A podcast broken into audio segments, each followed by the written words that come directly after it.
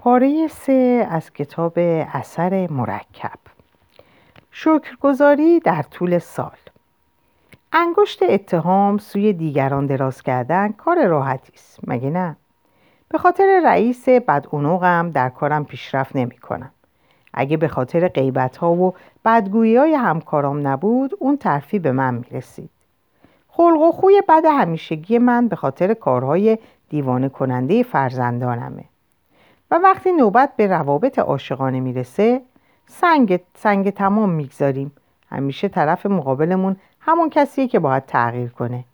چند سال پیش یکی از دوستام از همسرش شکایت میکرد. به نظر من اون بانوی فوق‌العاده و بی‌نظیر بود و دوستم خیلی خوش شانس بود که اون نصیبش شده بود. این موضوع رو دائم به اون میگفتم، ولی اون همچنان میگفت که همسرش باعث و بانی بدبختی‌های اوست. اون وقت بود که من تجربه‌ای رو با اون در میون گذاشتم که به معنای واقعی کلمه رابطه مشترکم رو تغییر داده بود. سالها قبل در عید شکرگزاری تصمیم گرفتم برای همسرم یه دفترچه سپاسگزاری درست کنم. یک سال تمام هر روز حداقل یکی از کارهای همسرم رو که براشون واقعا از اون ممنون بودم در دفترچه نوشتم. مثلا شیوه تعامل اون با دوستانش، نحوه مراقبت از سگمون، تمیز کردن خونه، پختن غذاهای خوشمزه، مدل موی زیباش در اون روز یا هر چیز دیگری. من دنبال کارهایی بودم که همسرم با انجام دادنشون منو تحت تاثیر قرار میداد، یا در واقع دنبال صفات و ویژگی ها و خصوصیاتی بودم که همسرم داشت و من قدردان اونا بودم. یک سال تمام مخفیانه همه اونا رو یادداشت کردم.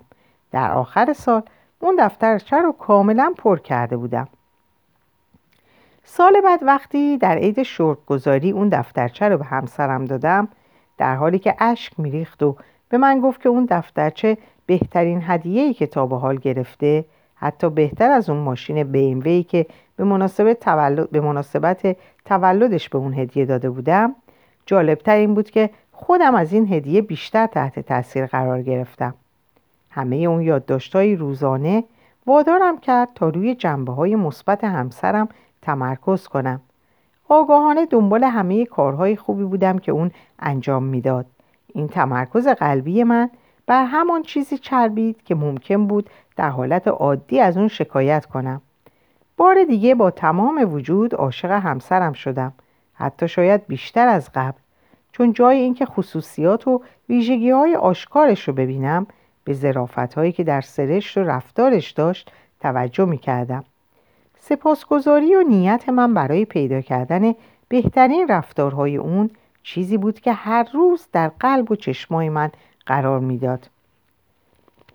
این موضوع باعث شد که به شکل متفاوتی با همسرم رفتار کنم، که البته در مقابل باعث شد اونم رفتار متفاوتی با من داشته باشه. طولی نکشید که حتی موارد بیشتری برای یادداشت کردن در دفترچه سپاسگزاری داشتم. در نتیجه اختصاص فقط روزی 5 دقیقه یا کمی بیشتر برای مستندسازی و نوشتن تمام دلایلی که چرا از همسرم ممنون بودم، ما یکی از بهترین سالهای ازدواجمون رو تجربه کردیم و رابطمون از اون زمان تا حالا بهترم شده. بعد از اینکه تجربه‌مو با دوستم در میون گذاشتم، اونم تصمیم گرفت تا یه دفترچه سپاسگزاری درباره همسرش تهیه کنه و در همون چند ماه اول رابطه مشترکش کاملا بهبود پیدا کرد. با انتخاب اینکه روی خصوصیات مثبت همسرش تمرکز کنه و دنبال اونها باشه، نظرش درباره اون تغییر کرد و همین باعث شد شیوه مراوده و رفتارش هم با اون عوض بشه. در نتیجه همسرش در مورد طرز رفتاری که با اون داشت انتخاب‌های متفاوتی کرد. این چرخه ادامه یافت، یا همونطور که ما میگوییم مرکب شد. مسئولیت 100%. همه ما مردان و زنان خودساخته‌ای هستیم، ولی فقط آدم‌های موفق هستند که از امتیاز این صفت برخوردار میشن.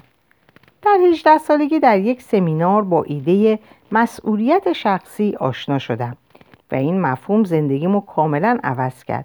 حتی اگه شما از بقیه مطالب این کتاب استفاده نکنید و فقط روی این مفهوم متمرکز شید، و اونو تمرین کنید، در مدت 2 تا 3 سال تغییرات خیلی بزرگی در زندگیتون اتفاق میفته و دوستان و خانوادتون به سختی شخصیت قدیمیتون رو به یاد میارن.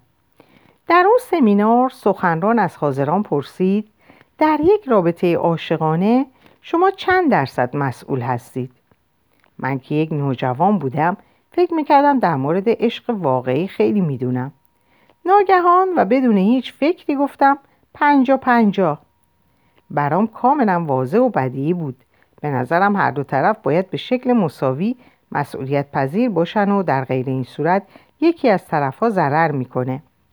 شخص دیگه داد زد 51-49 و دلیل آورد که شما باید نسبت به طرف مقابل کار بیشتری انجام بدید، مگر نه اینکه روابط عاشقانه روی بخشش و فداکاری بنا میشن.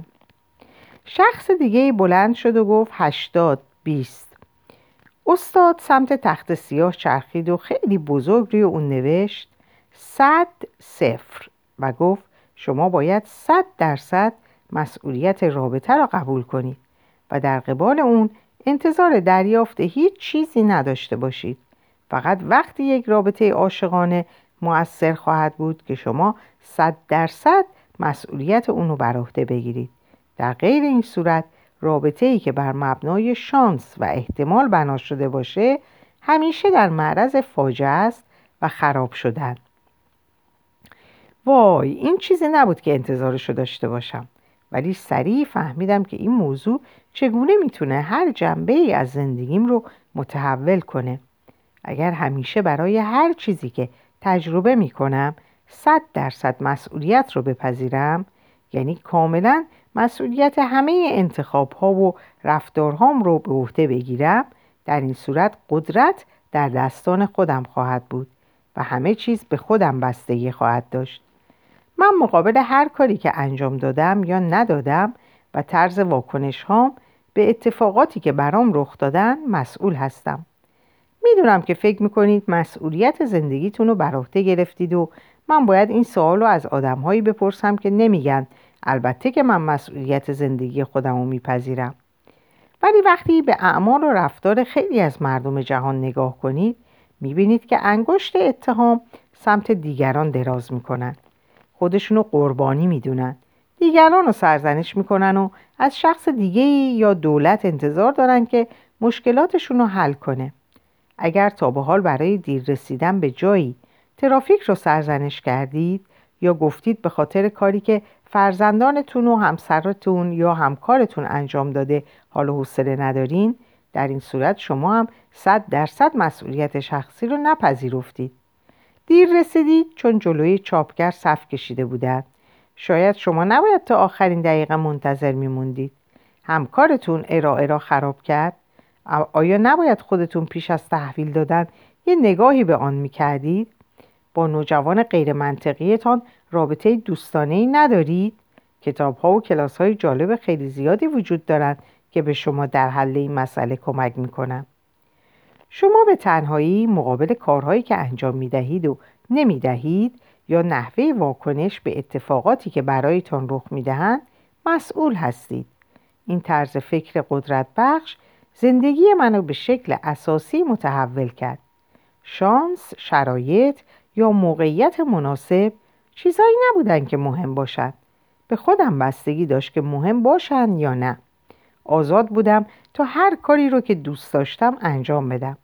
اهمیتی نداشت چه کسی رئیس جمهور شه و یا وضعیت اقتصاد چقدر بد باشه یا مثلا فلانی چی میگه و چی کار کنه یا نکنه، چون من هنوزم 100% در کنترل خودم بودم.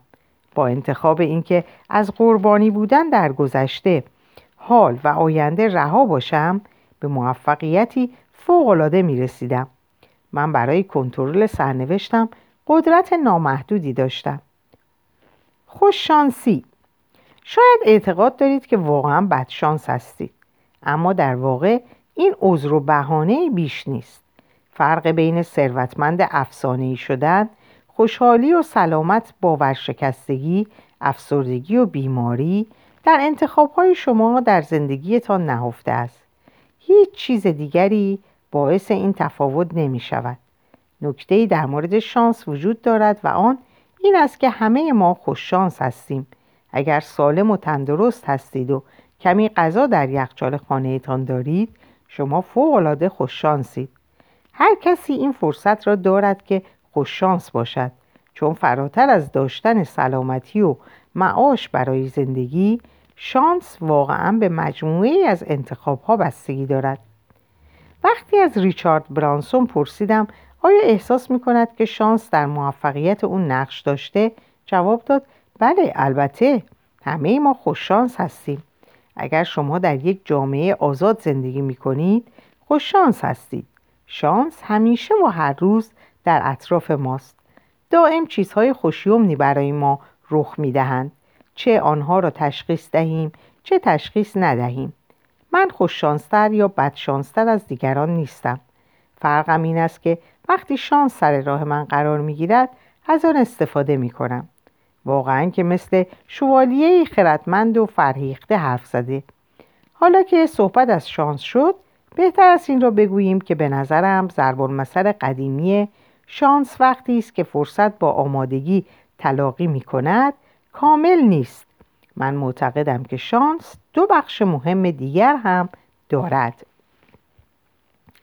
فرمول کامل خوششانسی: آمادگی، رشد شخصی به اضافه نگرش یا باورها و طرز فکر به اضافه فرصت یا چیزهای خوبی که سر راه شما قرار می‌گیرد به اضافه اقدام یا انجام دادن کاری درباره آنها که برابر با شانس. آمادگی: با بهبود و آماده سازی مداوم خودتان، یعنی بهبود مهارت‌ها، دانش و تخصص، روابط و منابعتان، وقتی فرصت‌ها به وجود می‌آیند، شانس در خانه‌تان را می‌زند. امکانات لازم برای بهره برداری و استفاده از آنها را خواهید داشت. آن وقت می توانید مثل آرنولد پالمر باشید، کسی که در فوریه سال 2009 در مصاحبه با مجله موفقیت گفت: خنده‌دار است، هرچه بیشتر تلاش می کنم خوش شانس‌تر می شوم. نگرش: این همان جایی است که شانس از بیشتر مردم روی برمیگرداند، همان جایی که ریچارد برانسون تاکید می کند به عقیده او شانس در اطراف همه ما وجود دارد.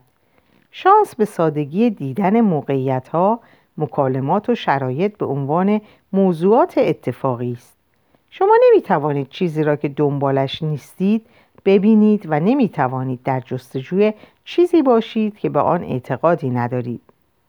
فرصت: ممکن است بتوانید شانس خودتان را به وجود آورید، اما شانسی که من اینجا دربارش صحبت می‌کنم، شانس برنامه‌ریزی نشده است یا شانسی که سریعتر و متفاوت از انتظارات اتفاق می‌افتد. در این بخش از فرمول خوششانسی نمی‌توانید کاری کنید. این یک رخداد طبیعی است و اغلب به نظر می‌رسد به میل خودش آشکار می‌شود. اقدام: این جایی است که شما وارد عمل می‌شوید. به هر طریقی که این شانس برای شما اتفاق افتاد، از طرف جهان، خداوند، جن‌های خوششانسی یا هر کس و هر چیزی که شما اعتقاد دارید، حالا دیگر وظیفه شماست که بر اساس آن اقدام کنید. این همان چیزی است که ریچارد برانسون ها را از جوزف والینگتونز ها جدا می کند. جوزف کی؟ دقیقاً. شما هیچ وقت درباره اون چیزی نشنیدید، چون اون در اقدام بر اساس چیزهای خوشیومنی که براش اتفاق افتاد شکست خورد. بنابراین دیگر در مورد اتفاقهایی که برایتان رخ داد، شکست‌های بزرگی که از آنها رنج بردید یا هر شرایط دیگری، انقدر ناله نکنید. خیلی‌ها هستند که شرایط نامساعدتر و مشکلات بیشتری نسبت به شما دارند. با این حال ثروتمندتر و موفقتر از شما هستند. شانس به طور یکسانی فرصت‌ها رو بین مردم تقسیم می‌کنه. خورشید شانس در آسمان می درخشه، اما جای اینکه چترتون رو باز کنید و بالای سرتون رو نگه دارید، باید به آسمون نگاه کنید. وقتی پرتوی شانس بر شما بتابه، همش برای شماست. هیچ راه دیگه‌ای برای خوششانسی وجود نداره. شهریه بالای دانشگاه ضربه های سخت. حدود 1 دهه پیش از من خواسته شد تا در راه اندازی 1 شرکت جدید مشارکت کنم. من مبلغ قابل توجهی رو در اون معامله سرمایه گذاری کردم و حدود 2 سال به طرز خستگی ناپذیری برای اون شرکت کار کردم. اونم قبل از اینکه متوجه شم شریکم تمام پول رو با مدیریت بد به باد داده. بیش از $330,000 از پولم رو از دست دادم. از اون شکایت نکردم. راستش بعدها در یک مورد شخصی حتی پول بیشتری هم به اون قرض دادم. لب کلام این که خسارتی که نصیبم شد تقصیر خودم بود. بدون هیچ تحقیقی که از من انتظار میرفت موافقت کردم و با اون شریک شدم. میتونم با گفتن این که به اون اعتماد داشتم این موضوع را توجیه کنم، ولی واقعیت اینه که منم گناهکار بودم، چون از روی تنبلی به دقت و موشکافانه امور مالی رو بررسی نکرده بودم. من نه تنها انتخاب کرده بودم که این رابطه تجاری و کسب و کار رو شروع کنم، بلکه خودم بودم که انتخاب کردم در خیلی از موارد دیگه اخطارها و علائم هشدار دهنده آشکار رو ندیده بگیرم، چون خودم انتخاب کرده بودم که در قبال کسب و کار کامل مسئول نباشم. در نهایت خودم مسئول همه این پیامدها بودم. وقتی متوجه اشتباهات و عملکرد نادرست هم شدم، انتخاب کردم که دیگه به خاطر جنگیدن با اون زمان بیشتری رو تلف نکنم. در عوض جراحت‌ها و آسیب‌هامو تیمار کردم. درسامو خوب یاد گرفتم. اون اتفاقو فراموش کردم و به حرکت هم ادامه دادم. در واقع اگه این اتفاق دوباره برام بیفته، بازم همون تصمیمو میگیرم. یعنی بلند میشم و بار دیگه به حرکت هم ادامه میدم. حالا از شما میخوام که همین کار رو انجام بدید. مهم نیست چه اتفاقی براتون افتاده، خوب یا بد، برنده یا بازنده، کاملا مسئولیت اونو بپذیرید، صاحب اون بشید.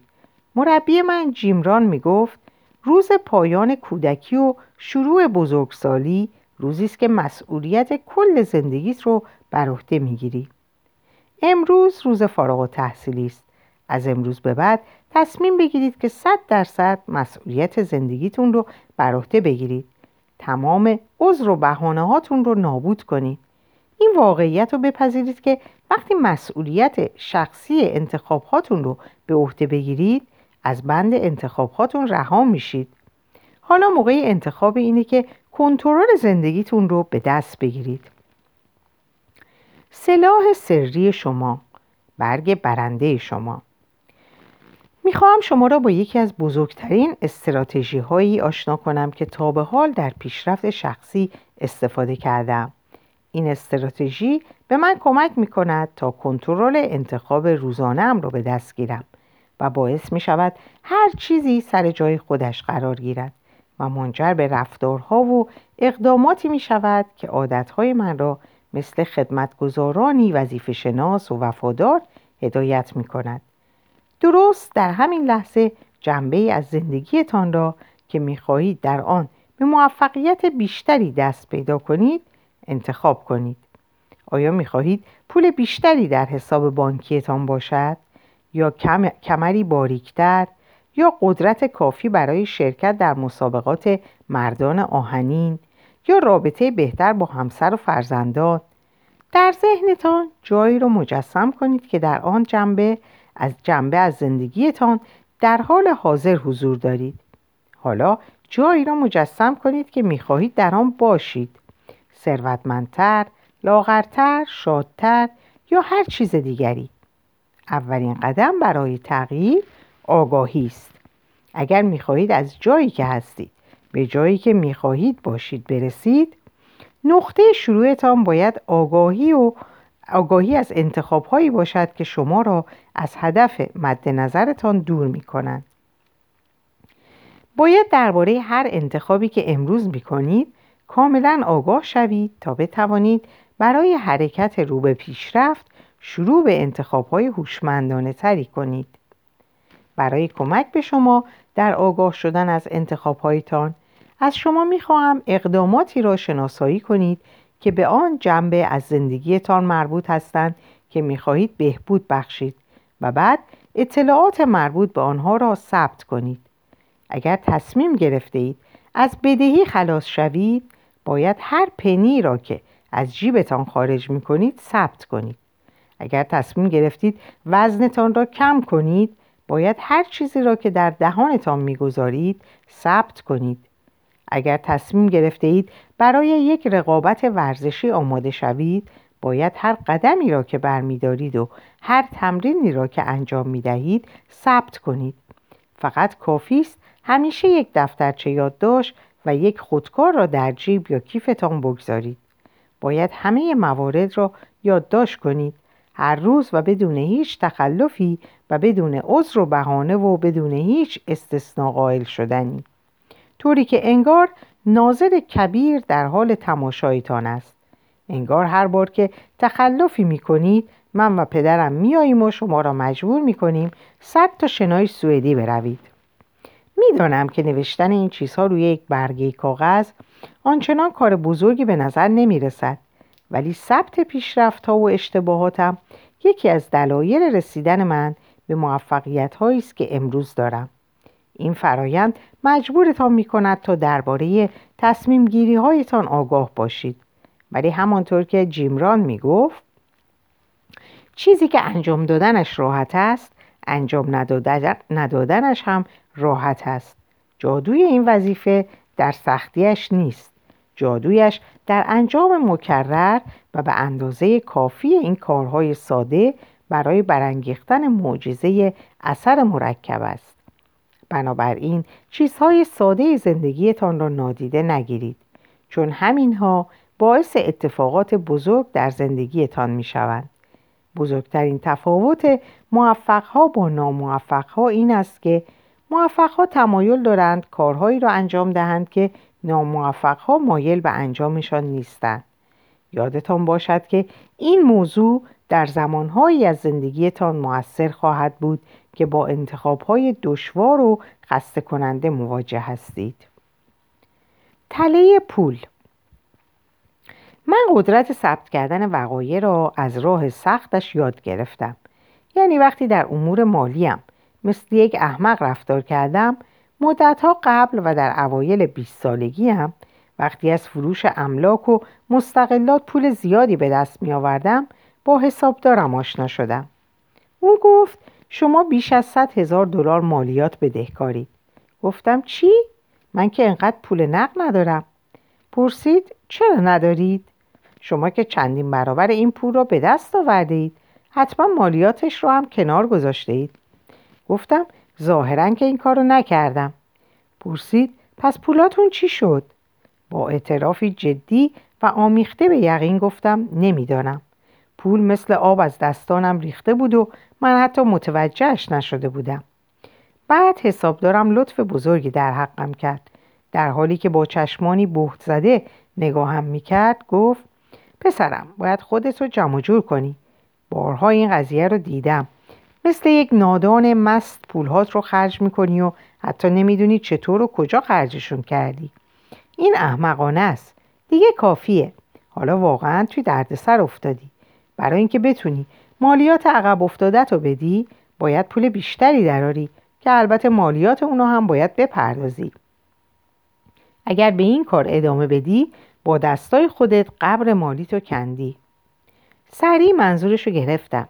این کاریه که حسابدارم مجبورم کرد انجامش بدم. یه روز دفترچه یادداشت کوچیکی در جیبم نگه داشتم و برای مدت 30 روز هر سنتی رو که خرج میکردم در آن مینوشتم. $1,000 رو که برای خرید یک دست کت شلوار جدید خرج میکردم و چون اون 50 سنتی رو که برای باد زدن لاستیکای ماشینم میدادم. همه‌شون باید یادداشت میشدن. عجب ایده‌ای. این کار باعث شد تا درباره خیلی از انتخابای ناخودآگاه هم که باعث دور ریختن پولام میشد به یک آگاهی آنی برسم. از اونجایی که مجبور به نوشتن و فهرست کردن هر چیزی بودم، برای خرید بعضی چیزها مقاومت کردم تا مجبور نشم اون دفترچه یادداشت کذایی رو بیرون بیارم و اونو بنویسم. ثبت مخارج برای مدت 30 روز آگاهی جدیدی رو در ذهن من حک کرد. و مجموعه‌ای کاملا جدید از آداب و انتخاب‌ها رو درباره مخارج هم به وجود آورد و از اونجایی که آگاهی و رفتارهای درستم با هم ترکیب شدن، فهمیدم که به طور کلی نسبت به پول فعالتر شدم.